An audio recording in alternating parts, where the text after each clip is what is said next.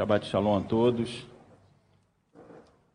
A música que o pastor estava falando é Conheci o mundo mal e com ele os seus artis. Me arrastei no lamaçal, tudo isso porque eu quis. Muitas vezes nós fazemos escolhas erradas e nós pagamos por isso. E nessa noite eu queria convidar você abrir a palavra do Senhor em 1 Samuel, capítulo 10. Nós estamos seguindo aí uma sequência no livro de Samuel. E hoje nós vamos ler o capítulo 10 e o versículo 23. 1 Samuel, capítulo 10, versículo 23 ao versículo 27, que diz assim: E correram e o tomaram dali, e pôs no meio do povo, e era mais alto do que todo o povo, deste o ombro para cima. Então disse Samuel a todo o povo: Vedes já a quem o Senhor escolheu? Pois em todo pois em todo o povo não há nenhum semelhante a ele. Então jubilou todo o povo e disse: Viva o rei. E declarou Samuel ao povo o direito do reino, e escreveu no livro e pô-lo perante o Senhor. Então despediu Samuel a todo o povo, cada um para sua casa. E foi também Samuel à sua casa em Gibeá, e foram com ele e, foi, e foram com ele do exército aqueles cujos corações Deus tocara. Preste atenção nesse, nesse versículo agora. Mas os filhos de Belial disseram: É esse que nos há de livrar? E o desprezaram e não lhe trouxeram presente. Porém, ele se fez como surdo. Para a gente poder contextualizar aqui, Samuel ele, ele havia julgado o povo durante um bom tempo, e Samuel já velho, ele já não podendo mais julgar o povo, ele passa essa função para os seus filhos. E nós vimos na semana passada que seus filhos eram corruptos. Então o povo pede um rei, e o Senhor dá a Saul como rei de Israel.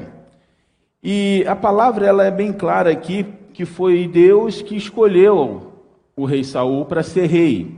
E o que me chama a atenção é nesse finalzinho aqui, quando fala que os filhos de Belial disseram: É este que há de nos livrar, e o desprezaram e não lhe trouxeram presente. Sempre haverá uma resistência aos homens que Deus chama para o ministério, sempre. Se você foi chamado para alguma coisa, até se você foi chamado para limpar o banheiro, dentro da igreja você vai ter uma resistência. Porque sempre haverá uma resistência às pessoas que Deus chama. E esses homens que se opõem ao chamado de Deus, a Bíblia vai chamar de filhos de Belial. Em outras palavras, é, essas pessoas são chamadas filhos do diabo. No entanto, você pode estar se questionando, ah, mas espera aí, você está falando de Saul, um homem que no final ele não vai fazer o que, deu, o que agrada a Deus e tudo mais. Mas é exatamente isso, é exatamente nesse ponto que eu quero chegar. Por mais que Saul ele tenha se desviado lá no final da vida dele, ou no, no percurso da vida dele, nesse momento em que ele é escolhido, aqueles homens não sabiam que isso ia acontecer. Sabiam? Não. O diabo ele não tem o poder de saber o que vai acontecer no futuro. Ele não é onisciente, onipresente, ele não sabe. Então, mas sendo uma pessoa que foi escolhida por Deus, o diabo já se levanta contra essa pessoa. E esse ponto é o ponto que eu gostaria de chegar. Todos que têm o um chamado de Deus têm uma violenta oposição é, de pessoas que são dominadas por orgulho, ciúme e inveja, que são as características do diabo. Todas as pessoas que têm um chamado, ela tem uma violenta oposição de pessoas dominadas pelo orgulho, pela inveja e por ciúme, que são características do diabo. Então você pode estar se perguntando: então quando eu me coloco contra o que Deus escolheu, estou me, estou me assemelhando ao filho da perdição? Sim. Quando você se coloca contra o que Deus escolheu, sim, você está se colocando como filho da perdição. E aí nós precisamos entender uma coisa que é muito interessante, que é algo que eu também não, não tinha muito bem essa compreensão, mas na caminhada eu fui aprendendo e fui desenvolvendo esse entendimento. O diabo ele nunca quis ser maior do que Deus, porque isso é impossível. Quando você lê lá, e a gente vai ler o texto, ele nunca quis ser maior do que Deus. O diabo, ele quis tomar o lugar de Jesus. Por que o lugar de Jesus? Porque Jesus era o filho gerado e foi quem Deus escolheu para o quê? Sentado ao seu lado. E preste atenção em Isaías 14, no versículo 12, e nós vamos entender um pouquinho do que eu quero dizer. Por que, que as pessoas que se levantam contra as pessoas que são levantadas, por que, que ela se, se assemelha a, ao diabo e são chamadas filhos de, do diabo, como a Bíblia diz? Isaías 14, 12 diz assim: Como caís desde o céu, ó Lúcifer, filho da alva, como fosse cortado da terra, tu que debilita, debilitava as nações.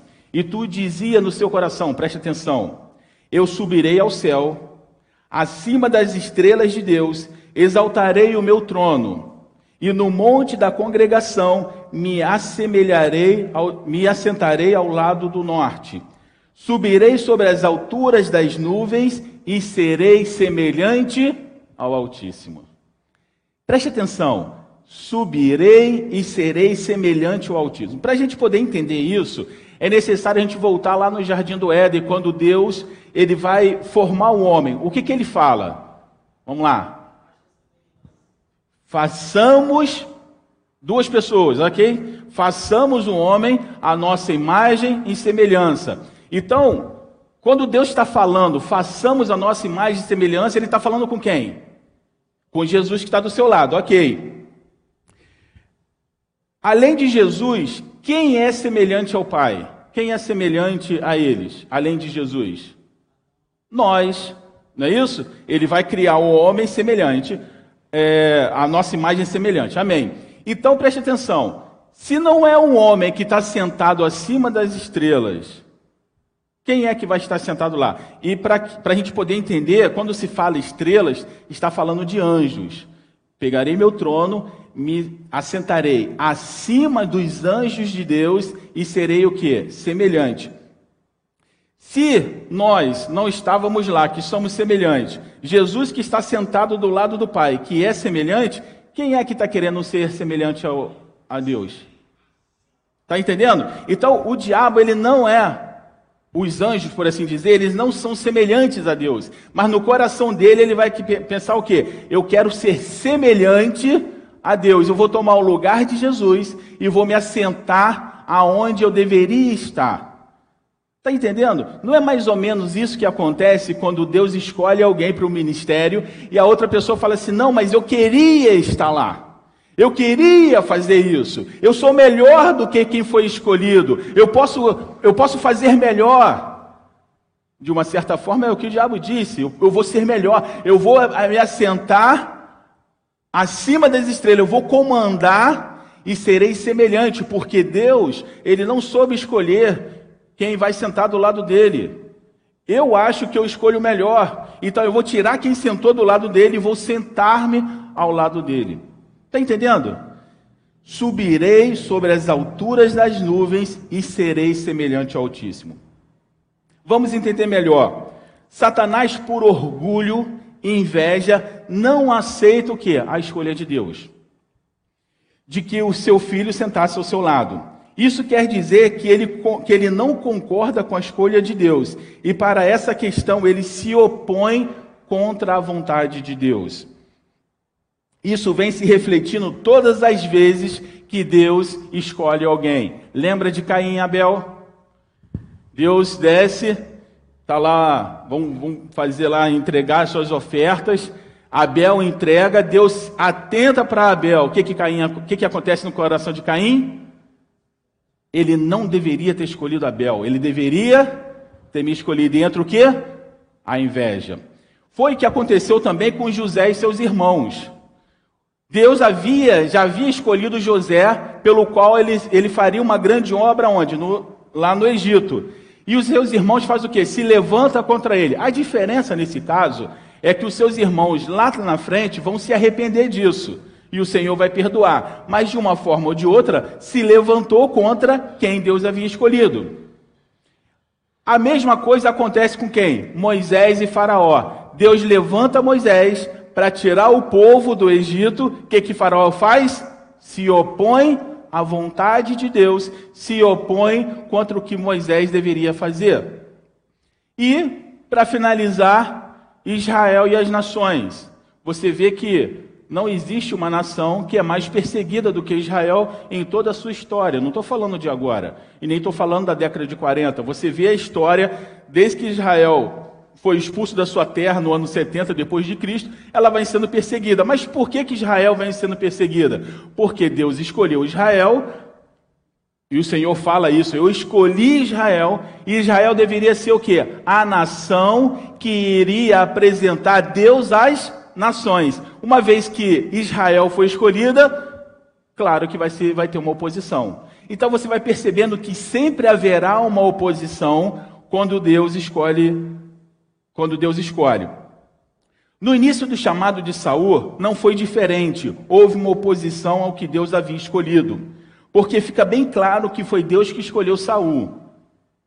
Mas por que que Saul não foi aprovado nessa escolha? Ah, Deus escolheu, mas ele foi aprovado lá no final? Não, não foi.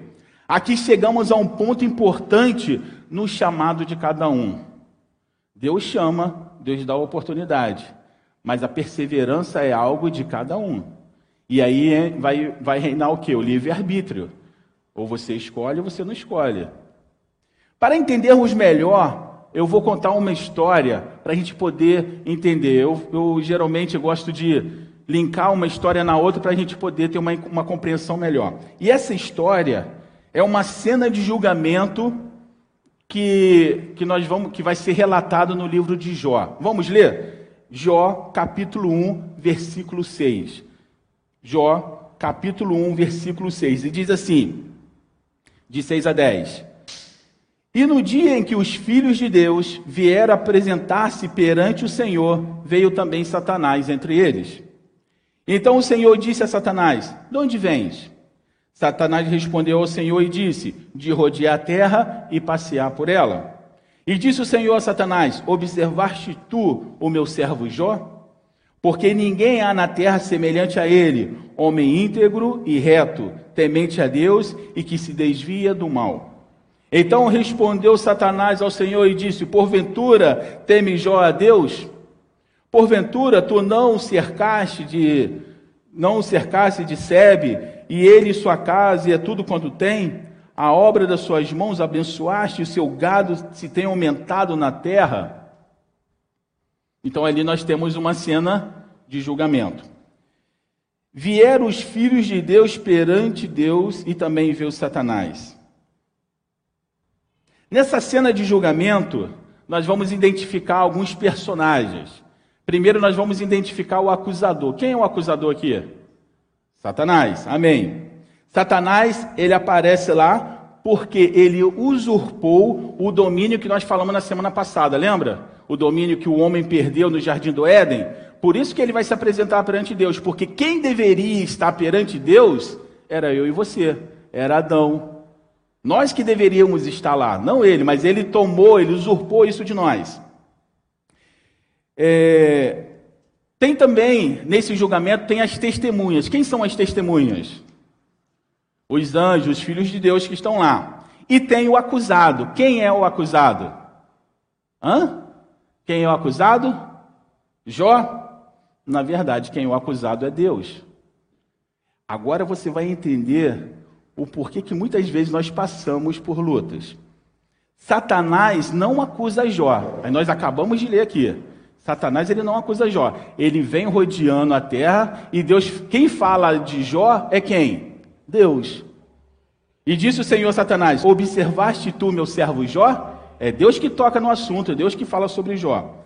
E Satanás vai retrucar. É como se Satanás estivesse dizendo para Deus o seguinte: Você não é capaz de produzir amor em ninguém. Todo mundo que te serve, serve porque é vantajoso. Não foram essas palavras de, do diabo para Deus? Ah, não, ele é fiel a, a, a você por quê? Porque você cercou ele, você está abençoando. Não é Jó que está sendo acusado, é Deus que está sendo acusado de abençoar Jó, e por causa dessa bênção, Jó é fiel a Deus. Ele continua: todo mundo que te serve, serve porque é vantajoso. Jó te serve porque ele é rico. Se ele fosse pobre, ele não te serviria. Então o Senhor vai, deixa que toque em Jó. Então Jó fica o quê? Fica pobre. E aí, o diabo fala assim: não, ele não está sentindo dor. Se ele sentisse dor, então agora ele iria te negar. Deus acaba sendo o acusado ali. E Davi vai falar uma coisa muito interessante. Ele fala assim: venha vencer quando fores avaliados, será, será tido como justo no teu falar e puro no teu julgar. Se Deus é o acusado, Satanás é o acusador, os anjos são a testemunha, quem é Jó nesse julgamento? Quem é Jó nesse julgamento? Jó é a prova. Jó é a prova. Quando Deus é acusado, ele diz: Eu vou provar que você está errado. Jó é a prova. Por que, que, que o Senhor coloca Jó nesse julgamento? Porque o Senhor, ele fez Jó para que o seu nome fosse o que? Conhecido. Jó estava, estava naquela situação para que o nome de Deus fosse o que? Glorificado. Da mesma forma, ele criou eu e criou você para que o nome dele fosse o que? conhecido. Deus não fez você para você ficar andando, correndo atrás de felicidade, amém? Deixa o Espírito Santo tocar, ministrar no seu coração. Deus não fez você para você ficar correndo atrás de felicidade. Porque você só vai encontrar a felicidade na realização do propósito de Deus na sua vida, aonde o nome de Deus vai ser glorificado. Esse é o propósito. Você pode ser um potencial facilitador para que as pessoas que estão perdidas possam conhecer quem? Deus. Por isso o mundo se levanta contra você. O mundo ele quer te desqualificar como prova. Quando Deus fala assim, ó, Jó, ele é isso, isso, isso, e eu vou provar que ele é isso, o mundo se levanta contra eu e contra você para nos desqualificar como prova, para que o nome de Deus não seja o que? Glorificado. Se você está recebendo resistência no seu ministério ou na sua vida, é porque você está sendo provado como prova de fidelidade e de amor. Então agora você já sabe, porque muitas vezes nós passamos por provas, porque Deus está provando, para que o nome dele seja o que? Exaltado, glorificado. E, uma, e, um texto interessante que nos chama a atenção está em, em Efésios 3, Efésios 3,10 diz o seguinte: Para que agora, preste atenção, para que agora, pela igreja, a multiforme sabedoria de Deus seja conhecido dos principados e potestades dos céus. Você está pregando para todo o universo. Está escrito aqui, ó. Para que a sabedoria de Deus através da igreja seja conhecida entre as potestades, entre os principados e potestades. Você não está pregando apenas para a pessoa do seu trabalho que está no seu lado. Você não está pregando apenas dentro da sua casa. Você está pregando para o universo. O universo todo está olhando para você como prova do amor de Deus, como prova que Deus tem razão sobre você, como prova que Ele não errou em escolher você e escolher a mim.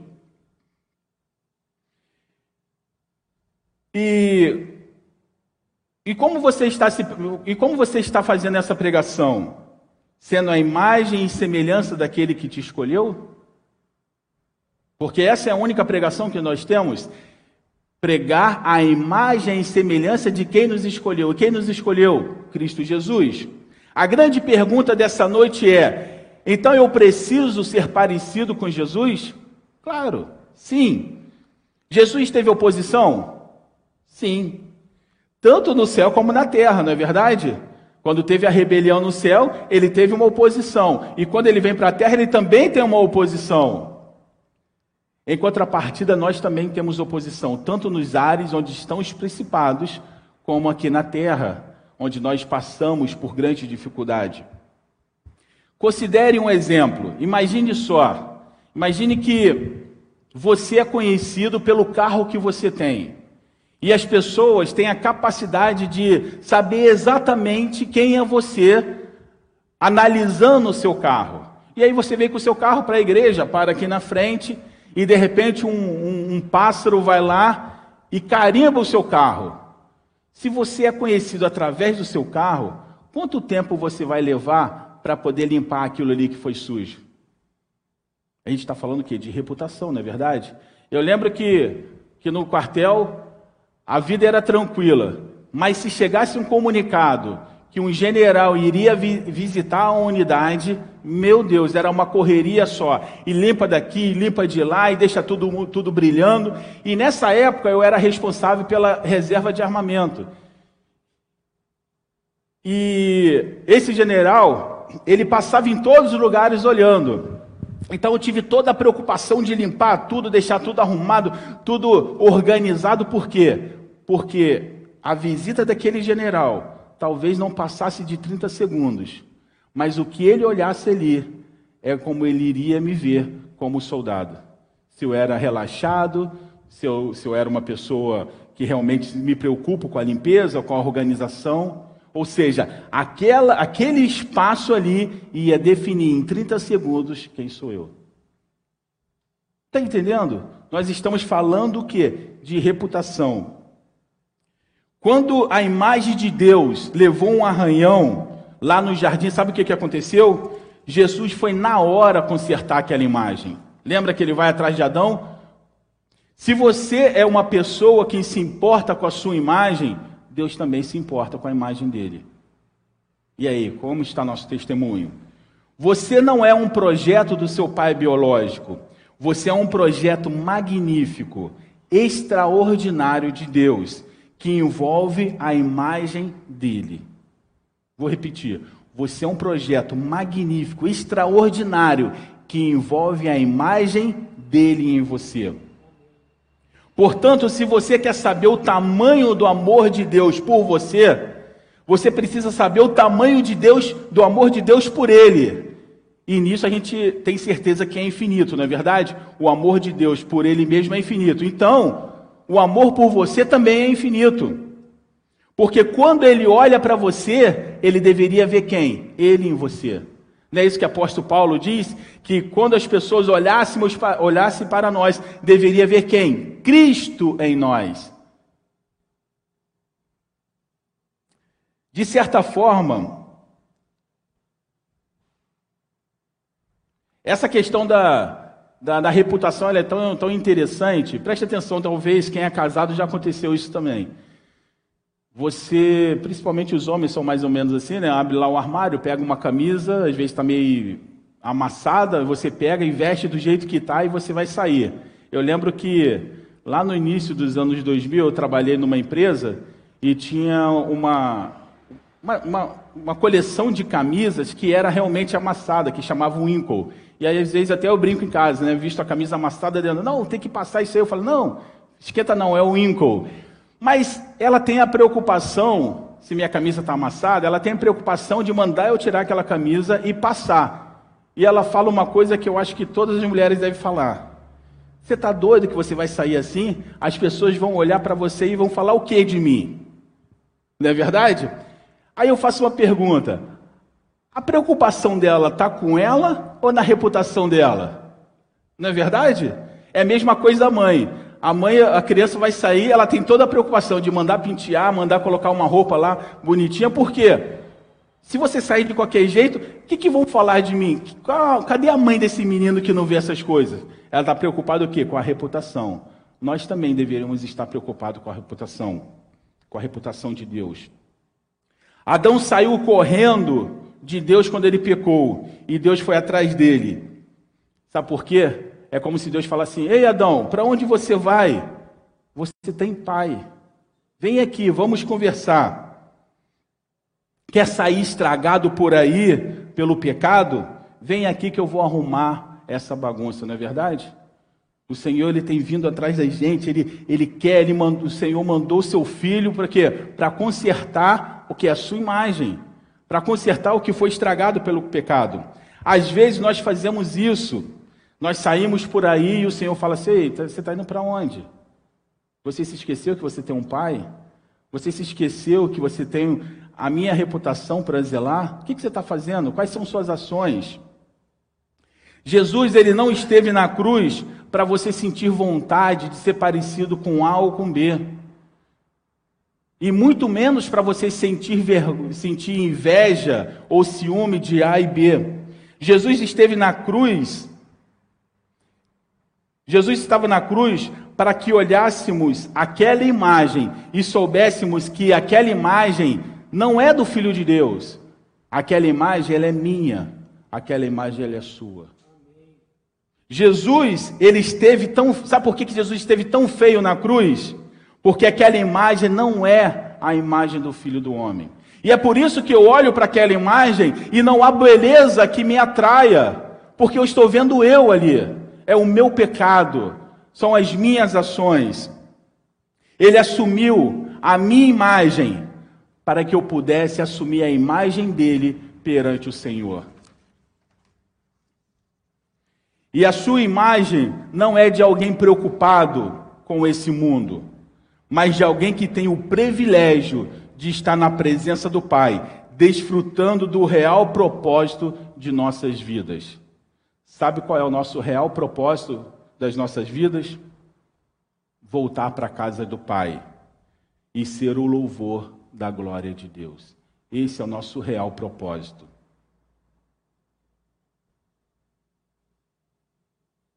Ele assumiu a nossa imagem para que nós pudéssemos assumir a imagem dele e para que nós pudéssemos voltar para casa e para que nós pudéssemos novamente estar perante o Pai. Esse é o propósito de cada um de nós. Que o Senhor possa nos abençoar, que essa palavra possa estar falando nos nossos corações.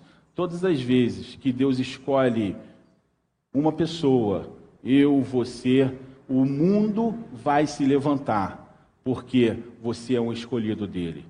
E quando o mundo se levanta, é porque você está no caminho certo. É porque você foi escolhido de Deus. E nesse percurso nós temos duas, dois caminhos. Podemos seguir o caminho de Saul, que foi escolhido por Deus, mas lá na frente preferiu se desviar, ou podemos seguir o caminho de Davi, que foi escolhido por Deus, teve seus tropeços no meio do caminho, mas no final ele foi testemunhado por Deus como homem segundo o meu coração. Que o Senhor possa testemunhar de cada um de nós. Patrick, um homem segundo o meu coração. Amanda, um homem, uma mulher segundo o meu coração. Ludwig, um homem segundo o meu coração. Pense nessa palavra. Que o Senhor possa nos abençoar. Shabbat Shalom a todos. Amém?